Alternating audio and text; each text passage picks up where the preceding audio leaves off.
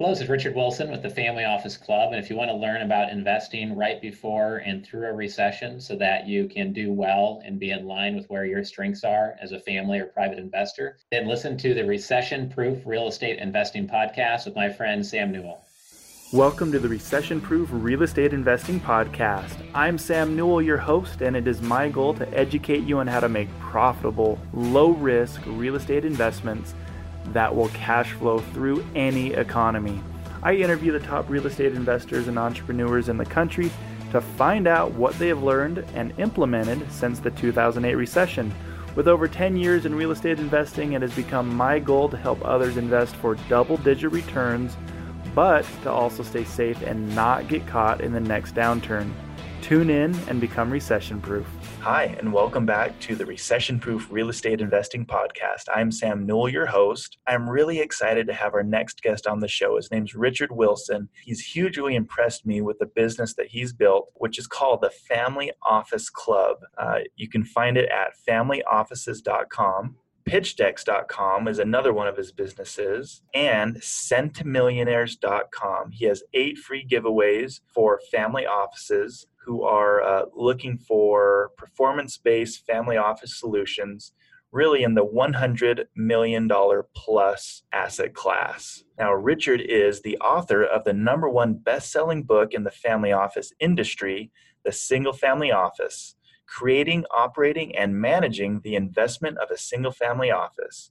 He also earned a degree from Oregon State University, his MBA from University of Portland, and has studied master's level psychology through Harvard's ALM program while previously residing in Boston. He's now in Miami. He has three kids and continues to run the Family Office Club. He has events all over the nation. I know I'm going to be going to an event soon. And uh, he's also an expert in marketing, and that's one of his businesses, Pitch Decks, learning how to work with investors, work with family offices, and uh, I'm really excited to have have uh, Richard on the show. One of the really impressive things about Richard is that he grew his business during the 2007 2008 real estate crash.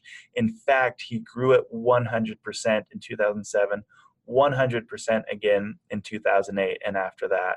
So, without further ado, Richard Wilson. I'm excited to have you on the show. You like I said, you you were really impressive. Your branding's fantastic. The information's fantastic. And it just so happens I know a, a guy that's kind of getting his family office started.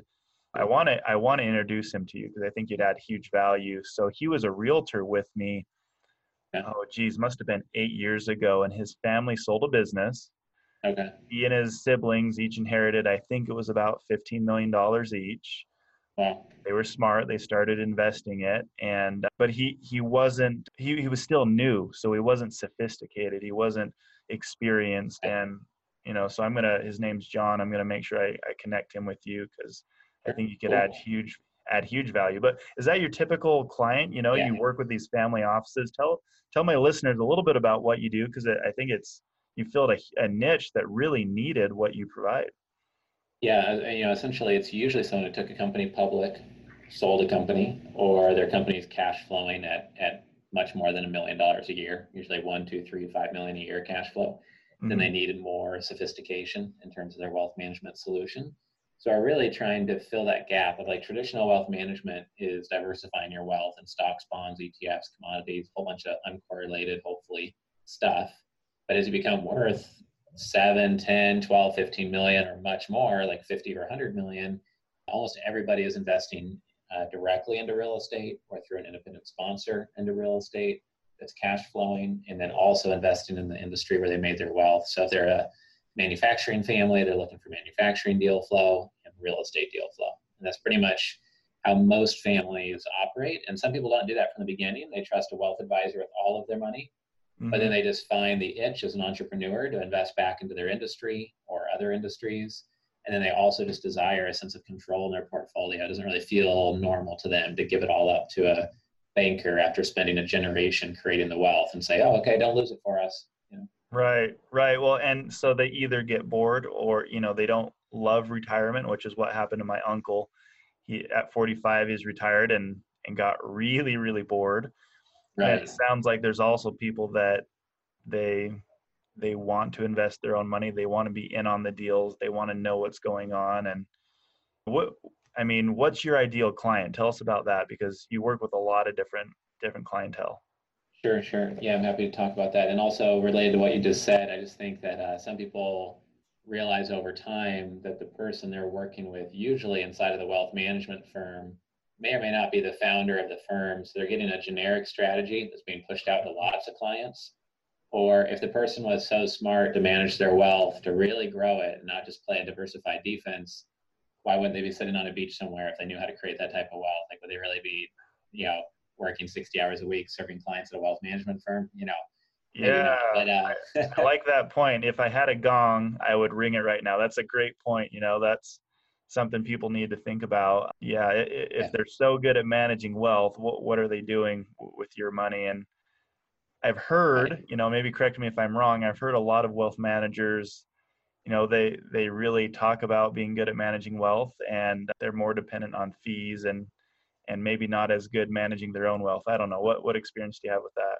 Yeah, I mean, most of the time they're connected to a platform and it's point, click, diversify into stuff, get reporting through there. But when you're ultra wealthy, you want to buy the, you know, the 10 plex next to your office building, or you want to buy your actual office building. And unless it's a, you know, $200 million asset, your big investment banking shop and Goldman Sachs, US Trust are not going to help you do that. Your wealth manager doesn't want to help you do that. They'll just say, be cautious, be careful, right. do your homework. Good luck. You know, so these families go out into the wilderness by themselves and figure out their direct investment portfolio. And that is our ideal client. It's a first generation, second generation wealth family, usually entrepreneurial. Sometimes their wealth was created in real estate, but usually from an operating business. And they want to design a strategy for their direct investments. Sometimes they need estate planning, tax planning, the full solution, but they especially need to dial in what type of operating businesses they're investing in and why in what areas, what level of control, et cetera, at what valuations, and then also what type of real estate do they want to allocate to and why. Because otherwise, what happens is they just start allocating all over the place to whoever has access to them or whoever they trust the most. Mm-hmm. But their assets get scattered all over, and then they can't add the strategic value that made them wealthy in the first place. Where they really should design a unique game that's true to them, their background, their strengths, kind of their DNA, and where they want to focus their energy so that parts of their portfolio could be in multifamily or diversified stock market holdings to play defense, to grow their wealth in a tax advantaged way in real estate, but then in their offensive area of their operating business investments, you know, that's where with a small percentage of their wealth, they could spike up their net worth. So the ideal client needs that because they're an entrepreneur at heart mm-hmm. and they're early second generation or first generation. So they still believe in creating wealth through creation of value and strategic control somebody just wants to diversify, they're generation four, just scared of losing great grandpa's money, then mm-hmm. they don't need me. They can just go to a wealth management shop and scatter their assets far and wide and diversify it to the extreme and not have to do anything. Right, right. No, I like that. So it sounds like you still recommend, you know, if they were like the example you gave, if they were in manufacturing, they they need to niche down and not be throwing money at assisted livings, at, a, at apartment complexes, at storage units, at you know so i mean people can do a few things but that that's the advice i've gotten as well from a number number of mentors is they don't have shiny object syndrome you know um, right. down and, and be a specialist even these ultra ultra wealthy it sounds like you you recommend they specialize as well and and have that i guess ability to focus on on one or two or a couple asset classes yeah i think there's a difference between uh, controlling something completely yourself versus partially outsourcing or completely outsourcing it. So completely outsourcing might be talking to your wealth advisor, they get to know you, they design your portfolio, they invest it for you, and you just get a report once a month or something. The partially outsourcing would be finding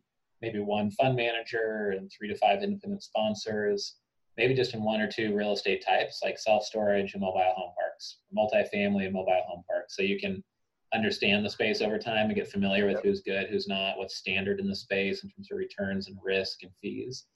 And then, you know, you could still choose things deal by deal, but work through an independent sponsor so you don't have to manage the deal yourself as a family unless you really want to dig into a space and say, hey, we're going to go with multifamily with a third party, but for mobile home parks, we're going to do it ourselves and grow that muscle internally. And that's important to us as a family. you know, some families could choose to do that. But if you plan to invest in warehouses, data centers, mobile home parks, self storage, multifamily, then you have five learning curves. Even if you're just choosing the independent sponsor, mm-hmm. you've got five different learning curves to go up. So it just makes it more simple to choose uh, two or three at most in the real estate, even if you're using independent sponsors, and then meet with 20 to 50 in each area. And then in the operating business side, some people say, oh, well, we're very excited about high tech and tech in general. We made our money in manufacturing or healthcare. They say, well, why don't you invest 15, 16 months? That's a unicorn, right? Needing to be spread is hedging your wealth, right? Or hedging your bets. And so I tell investors, let's put instead of putting a, hundred, a million in one deal, let's do let's go do you know two hundred thousand in five deals, right? Let's go yeah do that. And so um, you know that's what I tell people that now you know, if we're talking about like a $25,000 investment, it's a person's last money, you know, to be honest, if that's really all their money, there's there's not enough cash flow to really do anything for them in the real estate side, right? That's the problem. Sure. So, you know, they have to go park this money for a year, but they're gonna get, let's say they get 10%, that's two and a half thousand. That's not that much money. Right. Is that really the right use of it? Because really, you know, if the person, you know, it's their last of their money, there's probably better uses of that money for them to begin with, right? Even just because even if they burn down that money over 10 years, right? If a person, let's say it's an elderly person, you know, they, they don't expect to be around for 10 years. Well, yeah. the money's probably better not parked away in real estate. I'll be honest with you, right? It's probably better, you know, they burn it down. They use three grand a year for three years instead of, you know, two and a half, right? You know, that's a kind of a weird case, right? Now, if it's, you know, if it's people that are looking for the long term, right? And I tell people real estate is not a get rich quick yeah, we had some home runs, but that's not at all the plan. Don't assume that I tell them, here's right. what we've done, but I don't want you to buy for this reason at all. Here's the deals that I tell you and buy for these. These numbers is what you're, are you okay with, with these numbers, right? To double your money, six years, whatever we're presenting, right? Now, if you're comfortable parking your money that long, you don't need the money. You're not, you know, you're looking for the cash flow, right? To your point, it's really, is that person looking for cash flow?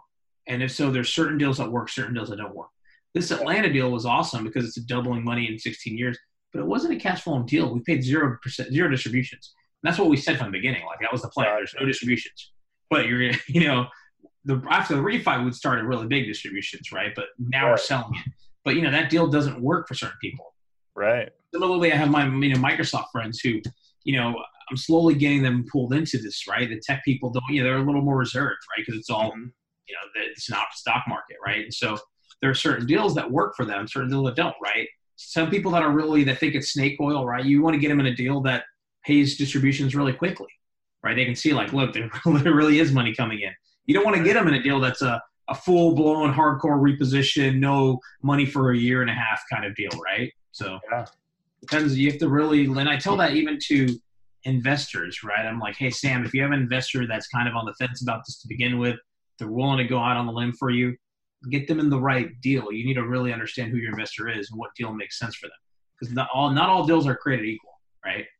Yeah, no, you had a couple good points there. Um, you know, maybe that question wasn't the best because ultimately I don't want to take people's last 20 grand and I don't think you do. Yeah, either. that's a weird one. I think maybe more the question I was asking is let's say my mom or a family member saved up 20, 50 grand, 100 grand. Um, the realization I had was, holy crap, how confident am I in this model? Mm-hmm. You know, um, because I, I think it gets a little bit more real for me when it's someone really close to me. Oh, absolutely. Uh, not that I don't care about my clients and investors, but it's much more real all of a sudden. Yeah, I mean, my parents are invested in this stuff. Ben's parents made a lot of money on that. You know, that's Ben's parents. Like that's that's kind of their retirement that they they had kind yeah. of had. I mean, it's like we had a lady on this deal in Atlanta. She, I didn't realize she was the biggest investor, but she was, and she had pretty much, pretty much her entire IRA on the deal. Oh wow! Um, and you know, she called once she kind of saw that we're selling it, and she was just so thankful because it's life changing, right? Like it really is. Yeah. Right? So you know, there's the flip side of that. Well, if this didn't pan out and it totally didn't work out, know, she could have took up a big risk, and so it's right. rewarding as a syndicator to see kind of the impacts you do have, right? where you know you just made people fifty, a hundred thousand dollars. That's a lot of that's life changing for most people. It really is, right? Yeah. And so, um, no, that's know, really cool. I I love that. And as a realtor, you know, I'm a commercial broker, residential broker, and and you know, my favorite example is my good friend, the seminary teacher. You know, he doesn't make a ton of money. Yeah. he adds a ton of value to people's lives and he teaches you know seminary and church classes but um financially it's not uh, overly rewarding for him he saved his money though and we we've doubled his money in the last three years Well, it's the kind of thing, right? People will spend 15 years saving fifty thousand dollars, and Yeah. if you double it for them in four years, how much further are they in life? yeah Right? Yeah that's really exciting for me and i love that you said that because it is it's hugely rewarding when you help people and i also like what you said you know spread that money out over a few deals because i've looked at track records from a few syndicators and no one that i would ever do business with has lost money but they've had the unicorns. They've had returns that are just absolutely ridiculous and they've had investors they even told me they've had investors pretty pissed off why didn't you put me in that deal well i, I didn't know it was a unicorn when i Yeah, bought you don't it know the unicorn until later, right? And it's, I mean, even this Atlanta deal, I'm not going to lie with you, lie to you. I mean, this deal, six months into it, man, Ben and I were like ripping our eyeballs out. It was all pain across the board. We were like, oh man, like what do we get ourselves into, right? Like, but you know, the numbers don't lie. But it's like, I mean, it, you grind it out, especially like a lender that won't fund you, and you're battling with them, and you're battling with tenants, and you're battling with crime, and occupancy's forty percent. It's you know, it's not roses, right? I mean, you just have to Oh, yeah. grind it. That's where a lot of people falter, right? People do one, two deals, and they don't have the systems, they don't have the operations, they they can't even sustain more deals, right? Let alone getting to a deal that's like a big turnaround. It's, I mean, there's, it's, yeah, like you don't know it's a unicorn until later. Once you kind of get back on the other side, you can kind of breathe a little bit, and you know, you have to like. That's why we put up three hundred thousand of our own money. I was never going to go to investors on that deal. That deal, we knew it would perform. It would make the money. It's purely the stupid lender that's holding on to all of our rehab money. Yeah. Little i'll give a real example. I, I you know we haven't gotten a payment from the lender for like eight months dude. It really has been that maybe even more than that 10 months actually. And finally we're so you know we're 95% occupied all that. Yeah. and i finally submitted you know a draw and i'm like here's a draw. Everything's already said and done. You just need to just give me the money now. Yeah. And the guy this is what really pissed me off. He he came back and says you guys aren't able to service your note right? We need to hold on to the money. And then i was so i true i basically replied back. I'm like a our noi is this much our note is this much and with escrow and everything we're still paying it. So where do you say we can't service the note? I'm Yeah. like b we're, we pay interest on the money that you're holding in reserve. What where does it say in the, the the loan agreement that you can hold on to money for servicing a note? And c i mean like your point it was just like so stupid. I saw that and I forwarded to Ben. I'm like, I can't wait to sell this deal. But then Yeah. they finally, out of the blue, like they didn't respond. Then I repaying them. He's like, you guys will get the money on Friday. Okay, so you guys are just like liars, man. It's just oh my oh, god these guys piss me off so much. well other But- than crappy bridge lender that you'll probably never use again I, i'm i i you're only experienced you're not experienced until you're experienced so we're going to go through our first one here in the next little bit and i'm just kind of curious what was your hardest part of you and ben managing this heavy heavy lift Just dealing with GCs in the rehab. I mean, that's really what it is, right? I mean, you know, that's just that's always a pain. And you know, I mean, it's just dealing with the cash flow. Cash is king in this business, right? These with these rehabs, you know, these properties eat money during rehabs, right? Yeah. Because you take an occupancy dip, so you don't produce money. You're doing all this rehab. I mean, it's being, you know, just managing the cash position in general, right? So Um, so did you raise money to pay the mortgage pay the note basically assuming that you had a pretty massive uh, vacancy dip Um, yeah, like we knew we'd have a vacancy dip, so that was the that was the intention, right? So Got it. Got it. Well, hey, um, usually at the start of the podcast, I say, hey, you know, Ferris, where were you in high school, college? Obviously, I know you have a tech background, but were you dreaming of someday helping people achieve massive success in real estate investing and being a syndicator? Were you focused on tech? Were you like me and like not even close to either of those? I was actually wanting to be an Air Force fighter pilot.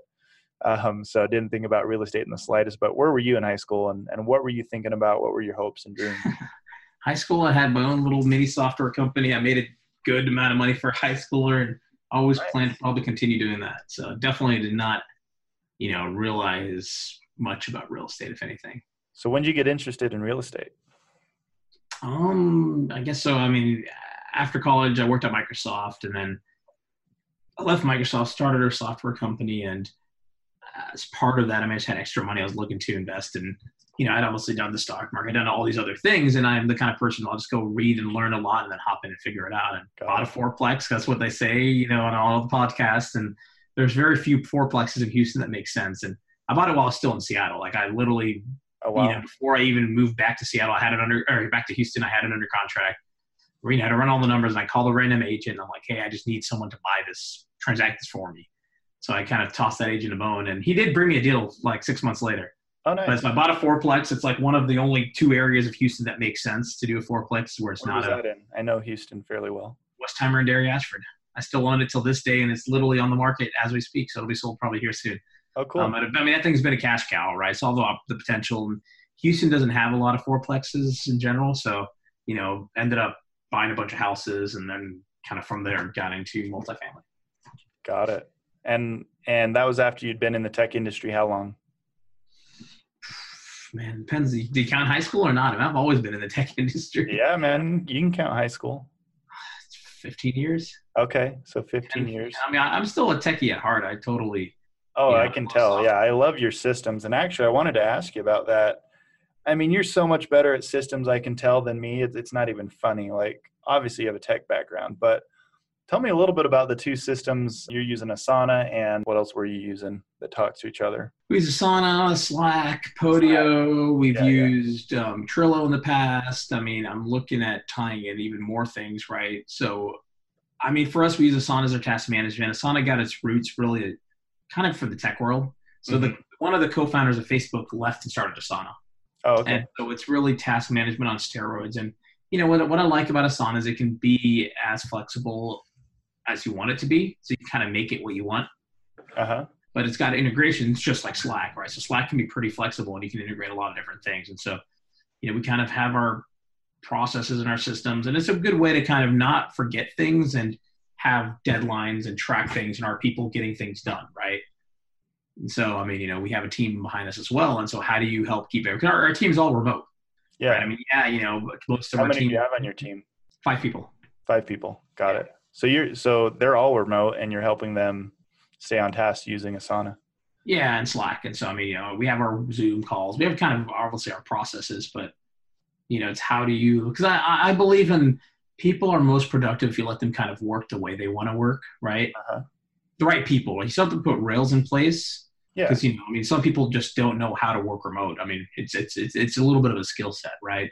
And so, if you can kind of put enough rails and systems in place, right, but give people the benefits of being able to work where they want to, you know, because I don't care if you're in Hawaii or if you're in Paris or if you're in, you know, London, right? I mean, you know, if Yeah.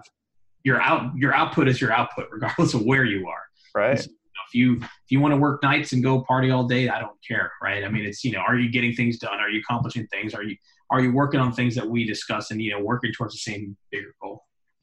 oh that's great. And and so uh, that's something I think maybe offline you and I'll talk a little bit about. But I really like that you're so organized, you're so task oriented because there's so many people that struggle with that, including me. Mhm. Getting much better at it thanks to just learning, just just getting better at task organization. Um, definitely not a strong point though. But let's start. Let's go back to the conversation of you getting in real estate. What year did you buy your first unit? 2013. Okay. So you got in after the downturn. I'm curious though, did your industry, you had a software company, did that really get hit hard dur- during 2000, 2008? No, like so, I, I already had a. So I had interned at Microsoft, and Microsoft gave me a full time offer before my last year of college, and then you know 2008 happened, right? Yeah. So that you know that crash happened, and they still held the offer. They still, you know, I remember them sending out an email to all the people that had gotten offers as interns saying, "Don't worry, yeah, you know, Microsoft announced they're not going to hire new people, but you guys are still getting your position." So I Oh, mean, cool. did not get impacted really, right? Interesting. So I really like to hear that. crash more than anything else. So What was that? I said it was a big real estate crash more than anything else, right? Oh, I'm sure. sure the stock market took a dip, but I mean, it's not like tech companies shut their doors, you know, right after.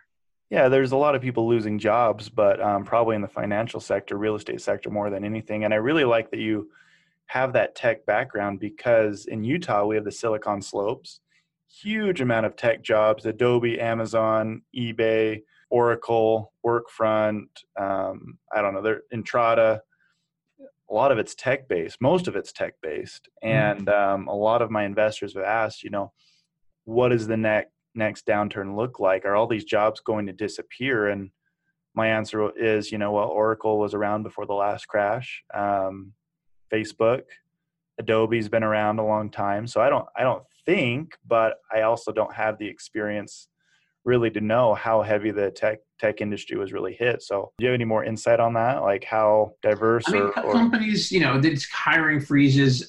Like Microsoft did their first time of layoffs, but most of these big companies, it's not that they're they're doing layoffs because they have to. It's that really because the market took a dip, it gives them cover to say they're going to, you know, to be able to to do a layoff and essentially get rid of not that they're closing divisions, but get rid of unneeded employees, right? over Mhm. time these companies end up hiring more people than they usually they need right and so it's about getting more efficient and you know the fact that the market has crashed gives them cover of saying hey we're going to also join the party and you know get rid of the, t- the employees that we don't want to retain right got it. whether it's performance or just you know not the right fit or whatever it is right But it wasn't like these tech companies were at risk of closing their shop, you know, closing No, I can't think of a single one. I mean, you know, obviously the big companies are pretty resilient, right? I mean, they're all sitting on so much cash. I mean, that's the other thing, right? Yeah. Like, you know, Microsoft, Apple, all these are sitting on hundred billion dollars of cash. You know, I mean, Well, What about the startups though? What about, you know, the guys, the, for instance, Snapchat? I don't know that they're even profitable. Maybe they are now. I, I don't follow that, but there's, a, it seems like there's a lot of SaaS companies Mhm. that are startups. They have huge. Yeah, but, uh, but think about it this way: the the lot there there's a lot of SaaS companies. They're B two C, right? They're, they're sorry B two B, and you know those businesses that that are their customers are still around too, right? So Yeah. you know, like yeah, do companies try to make budget cuts and cut back on expenses? Yes, right. But it's not drastic to where companies are having to fully shut down, right? Like yeah, maybe they're making a little bit less. You know, maybe they they don't hire new people, right? That's the big in tech. It's really there's more hiring freezes than there are layoffs, right, in recessions. Yeah. Got it. Right. So No, I like that. Well, so tell me this: you you're heavy into real estate. You're a syndicator doing huge things. You're competing for deals, I'm sure, and I know you're losing deals to other people, probably because you're conservative, which I like. But what mistakes are you seeing people make that probably is going to catch up to them if there is another recession? Ah, man, it's looking at what people are doing on the reversion caps. I mean, to me, it's really people don't do a good job of pausing and saying, "Hey, this property I'm planning to buy, what whatever I, I'm modeling it out to sell, right, in six years. What Yeah. price point am I selling it at? And like, does that even make sense?" Mhm. right? So, you know, I don't want to mention any names. I'm sure I got to be careful. But it's like, you know, cases like where, okay, so if I'm modeling a deal that I'm buying, let's say I'm buying a deal at 80 a door and I'm putting 20 a door into it. So now my cost base is 100, right? And now this is, let's say it's a 70 year old, yeah, built in the 70s. So it's about a 50 year old deal, right? Yeah. So my cost base is 100 and I'm planning to sell it at 110 a door. Does that make sense? Right. Yeah. But like, that's kind of above replacement cost. Is anyone going to actually pay that? You know what I mean? Yeah. Even if the NOI supports it, like really, you know what I mean? What's does that feel right? So there's a lot of times that like we underwrite a deal and you know maybe it can handle a bigger like a higher price point, but we have to back off because I'm just like, man, this doesn't pass like just the sniff test. Yeah. People are so fixated on just you know to me numbers don't lie, and I'm the first person to say that, but the numbers also don't lie whenever you're talking about replacement costs versus you know so there's kind of two schools of two conflicting sets of numbers is the problem and so to me you know i don't care for the deals that are you know 100 a door and putting 20 into it and then you know maybe i make it i mean those are those are crazy right to me so i mean you know Yeah. yeah that's my problem is those, those kind of deals right and that's why we don't own anything in houston or dallas i mean we've struggled to get a deal that Just works because you Houston can't get it for a, a low enough price. I mean, you would own in Houston or Dallas, but the market's too hot there. It sounds like. yeah, like I love the markets, right? The markets are nice, but the price Yeah. points are not attractive Well, enough. and that's why you're looking at building just like me. It's like, well, wait a second. If I'm going to pay hundred dollars a door, hundred thousand a door, or whatever it is, I literally got a proposal today from this friend. Yesterday, I went and looked at some some lands and got the, the price points and everything, so we could build, you know, seventy five a door. dude, that's awesome. I, we need to talk more about that. And and and we have the same thought process. I'm building in Utah and Boise, writing offers on on uh 15 acre parcels, five acre parcels, where if there's going to be rent appreciation. It's going to be great in a non-luxury A class. You know, that's that's pretty recession proof. I'm not going to mm-hmm. build luxury, and I don't think you are either. But maybe spend a tiny bit more and maybe have a little bit lower return at, at the beginning. But eventually, I mean, I think it's that's one of the best buys you can do in this market is new construction at a lower price. Yeah. And not paying a premium for a C class 50 year old building. Yeah, no, I call it how do you build the A minus minus product and solve the affordable housing. It's funny. Yesterday, as part of looking at the land, we were in a pocket of Houston that is more lower income, and so we're kind of going through that whole area. Um, yeah, because there's some people I know that have land in different areas, and we're just driving through all their land. But the guy took me to this one neighborhood where it's essentially their houses that are for rent. So, Matt, you know, one guy built the whole neighborhood; he just rents them out. And you know, think of it almost like a unique multifamily, right? Wow. But it's really, you know, he's building them at, you know, 55, 60, 65 dollars a square foot built. Jeez. Are they like cement floors and like? They look decent. No, they're. I mean, it, they look. Uh, the product. They don't look bad. I mean, I should have taken pictures, but yeah. I mean, it's just an interesting business model. But again, he's solving that affordable housing problem, right, and making good money for it, right? So interesting. Yeah, and, and affordable housing yeah, is a real need. I mean, in Houston, you know, houses are big, right? People don't need big houses in general, right? Especially if you're solving the affordable house. So then the problem that what, what scared me about that was like, man, people could pay this kind of rent and get this whole house. I'm like, yeah. you know, there's apartments that are not nowhere near as nice that are people are expecting to pay more, right? So yeah, that this is weird. land is so cheap. Right. Yeah, that that is crazy.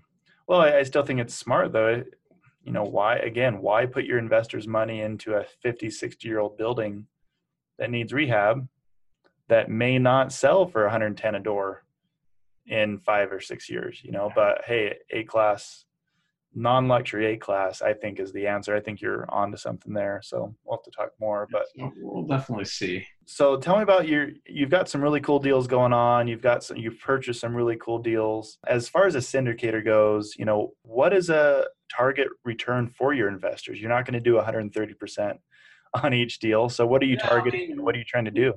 Our deals that we're modeling today are typically doubling people's money in five or six years right? It just depends on the deal, you know, how much value add, what's the risk, right?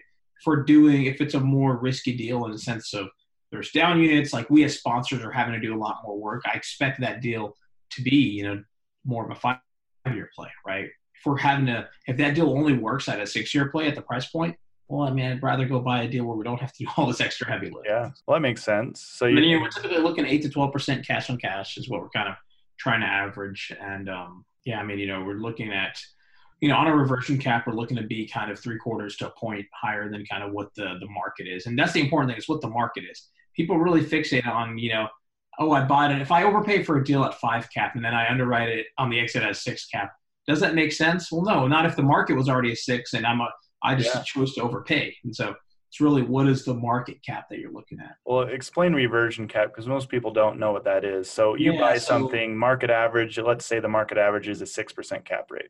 So the first question is what is a cap rate, right? So yeah. I tell people cap rate is simple. It's if you bought a property all cash and you did nothing extra to it and you operated the exact same way as the previous owner, right? How much what would you expect to get in a year? Right. That's all a cap rate is. Now reversion cap rate. So cap rates are valuable why? So today with a house, right? If you're selling your house in the neighborhood, you pull comps and you see what are the other houses in the market selling for. Mm-hmm. Well, with commercial real estate, it's not that easy. There's not as many. It's not it's not. Uh, it's, it's income based. Right uh, next to you. It's more about yeah, like what is how much are they? How much income are they producing? So the way you compare different assets is you look at cap rates, and so a market might be a six cap. Austin's more of a five and a four and a half cap, right? Different markets have different caps, and that's really all the properties in that market or that submarket are going for that cap rate. Now, whenever we talk about the cap rate, the cap rate, the equation for the cap rate is, is that you know the cap rate is equal to the NOI over the value right? So there's a relationship between the NOI and the value and the cap rate. Yep. And so now, whenever we're talking about reversion cap rate, we're saying, okay, in five years or six years, whenever we sell this deal, right? If the market, you know, we assume the market's going to get worse. Maybe right. it'll stay the same, and that's fine. That's gravy. But don't count on we assume it. cap rates are going to go up. Exactly. We don't assume there's going to be more cap rate compression. Yeah. We assume that today, what I buy at a seven cap, I might have to sell at an eight cap in a year. And so reversion cap is just how am I calculating my value based on what I think the cap rates will be in five years. And and so I think what you said earlier is, and and I think it's across the board. People are expecting to either sell at the same cap rate they bought or a, a lower cap rate, which is a terrible yeah, mistake. deals where they assume it's going to get better, But like, but the right. the same estimation that they're using for that it goes into their rent bumps. They're probably estimating bigger rent bumps than they can actually get, or estimating lower expenses than they'll actually have, or lower um, capital expenditures than they'll actually have. And so, I think you have bu- people buying deals with completely wrong estimations of yeah, what they can sell it for, what they can rent it for, and how much money they actually need to put into it. Yeah, like there's simple things that will really impact a deal, right? Like if all you do is, I can take like the worst deal I underwrite and make it look good. If all you do is do a, a slightly better reversion cap, right? These are subtle things, right? Instead of doing, you know, a point, maybe I do half a point. And then instead of doing two or two and a half percent rent multipliers, I do three and a half percent. And instead of doing two and a half percent expense multipliers, I do two percent. So now all that alone will take a deal that might underwrite at twenty percent Mhm. over five years and make it look like 100%. Yeah. Yeah. So, And, and it's funny that you mentioned that. So that's one thing that maybe our listeners can look out for is if you're looking into syndicators, I mean, syndicators are a dime a dozen right now. Good syndicators, there's a difference. And, and that's what Feras, you just mentioned is, you know, a syndicator right now can find a deal and make it look pretty sexy, you know, put lipstick on a pig on a pro forma and get people's money, buy the deal. And guess what? He's going to get a big acquisition fee and good for him but the problem is is the exit you know and the actual returns to that investor especially if the market changes so talking about the market changing what do you what do you guys put into place i know you have you know capital reserves i know you have um, different things in place but let's say the market does go down and we've got five six seven eight nine ten percent vacancy in units um, what what have you guys done to ensure that you're going to be not as I mean, at risk as others you got to stress test the deals. I mean, that's really what it boils down to, right? Again, numbers don't lie. So if occupancy takes a dip and we can't get rent escalators, where is the deal? Are we? Most important thing is there's return on your money and there's return of your money. So you syndicator, you want to make sure you always can return their money, right? yeah First and foremost, can we service the note? There are our bases covered. Then you're looking at okay the upside, and so I mean, you know, we just luckily most of our dealers are value add, and so we're not just betting on hypothetical market increasing, right? Like we we are doing things fundamentally to change the dynamic of the deal to where we are at a higher level. And so we underwrite that, and you know, with our rehab budget, et cetera. So that makes it a little bit easier in our my world, at least for the kind of deals that we do. Versus mm-hmm. if I bought a Class A stabilized, like I'm 100% susceptible to the market, right? Yeah. I can't go make a deal really much nicer, right? I mean, you know, or, or most people that are buying those aren't kind of necessarily planning that. And so that's that. I mean, then you kind of, you know, you got to play with the, what's your occupancy at, what's your rents at. If the market kind of flattens for a year or two, what does that look like, right? And it's just making sure that you're you're protected. And then even you know, debt, go into the deal differently. Like we had a deal in Atlanta that we ended up doing at a lower leverage point just because we could yeah supported it. And I'm like, well, it's less risk. And it was interesting because you have different investors that'll come out of the woodworks for that kind of deal, right? People that might put a hundred thousand in every deal, like the same people were coming out and they're putting two, three hundred thousand in that deal, because again, that deal is so much more safer than another deal, right? Our leverage point is so much lower, and so what's in and then it's interesting because as a sponsor, it's almost like I can, you know, I can talk, I, you know, on that deal, like it's. I mean, I'll always be able to pay something out, right? yeah You know what I mean? Like maybe okay, maybe the market takes a dip, we don't hit our number, but there's you know your debt service is so low that you still have so much more you know meat left for you to to pay something. So it's interesting. and so do you find it a lot easier to raise money on deals that you're putting more depo- you know more down payment down So we've only had, I mean, the, that one is the extreme example where we were lower. It's different, right? I mean, there's always the fear of, okay, I have to raise more money, but then it's like, becomes a selling point that we are lower leverage, right? We're Right. not the deal. Our deals have never, unfortunately or fortunately, I guess depending how I look at it, we've never been able to do the 80 years, I, uh, 80% IO, five years, sorry, 80% leverage, five years IO. You know, th those deals, like there's deals that in Dallas only work because of that. And that's fine. I mean, that's, Right. that's a tool, right? Being able to get the right kind of loan. But unfortunately, we, we haven't been able to do that. But the flip side is being at a lower leverage point and being able to get five years old because we're lower leverage, that's that's that's attractive. I mean, even me as an investor, I'd invest in that deal just because, yeah. you know, I mean, it's just a lower risk deal, right? Absolutely. Is it a good sponsor? Is the value add there? Okay.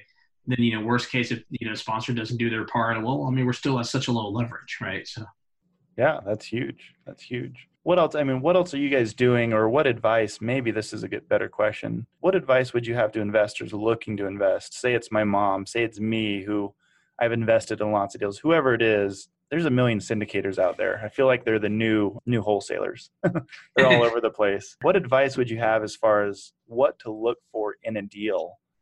What as maybe paperwork, maybe how, what how the offering memorandum or the subscription mm. paperwork goes? Yeah, I would say read the the operating agreement.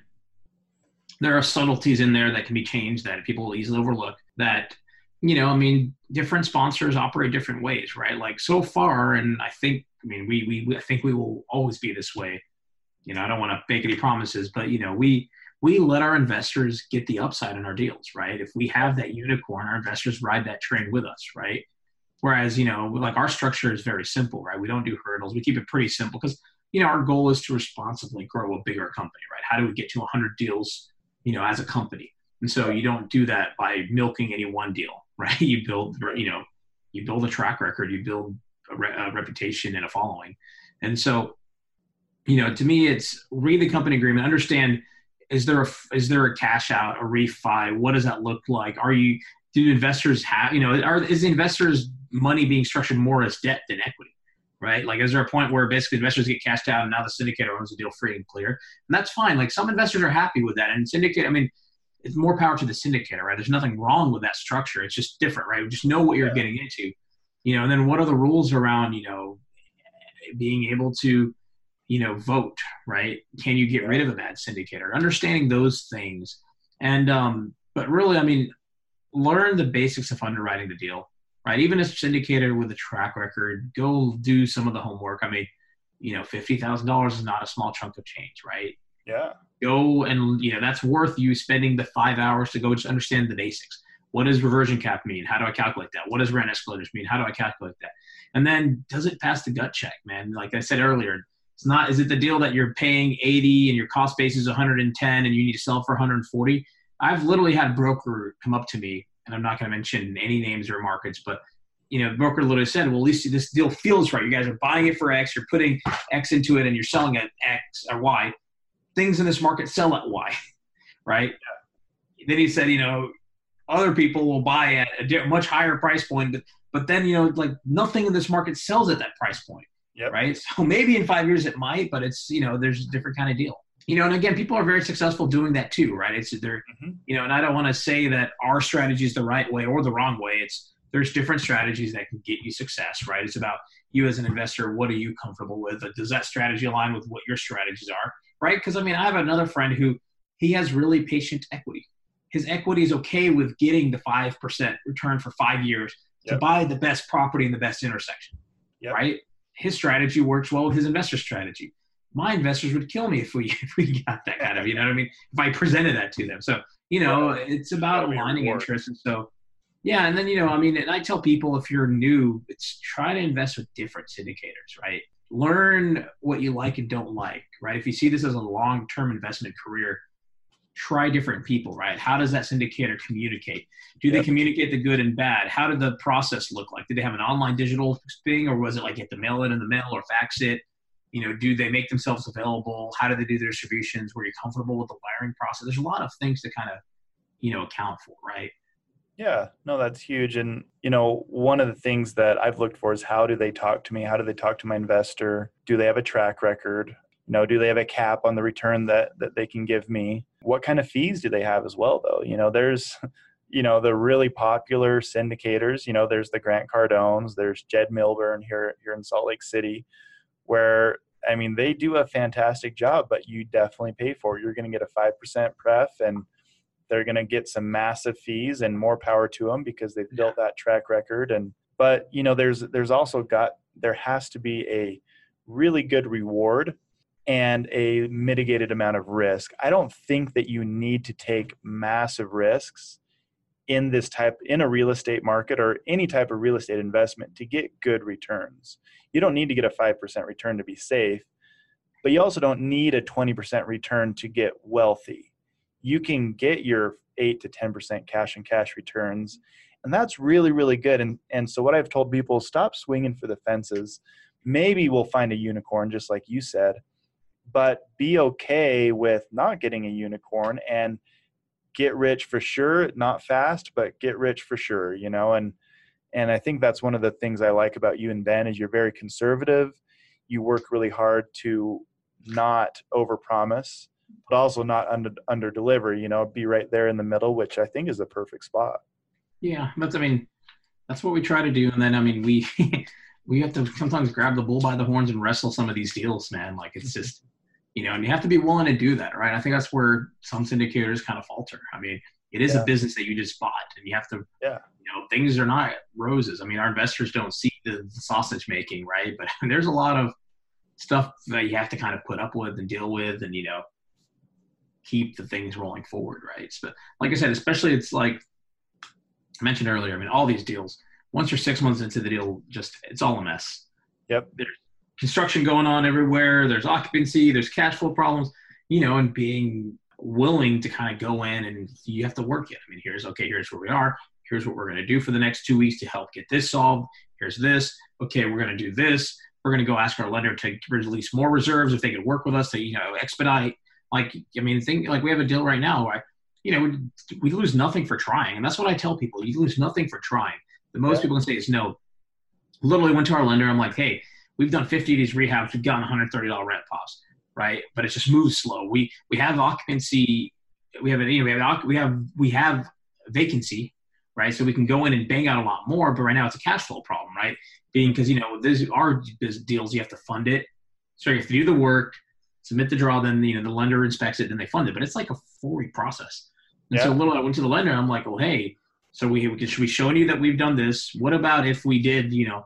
A collective like let's get a you know if i had a GC bang out 25 of these at one time we can get better pricing and the lender you know can you guys work with us to fund some of it as a deposit and expedite this? And they're going back to their committee and they're going to go try to get that for us. So and then the guy says like yeah we should be able to do that. I mean it's you know being willing to kind of go and figure out the problems and solve them and move forward. Yeah, and and what I've noticed for the good syndicators, the really good investors, they're problem solvers.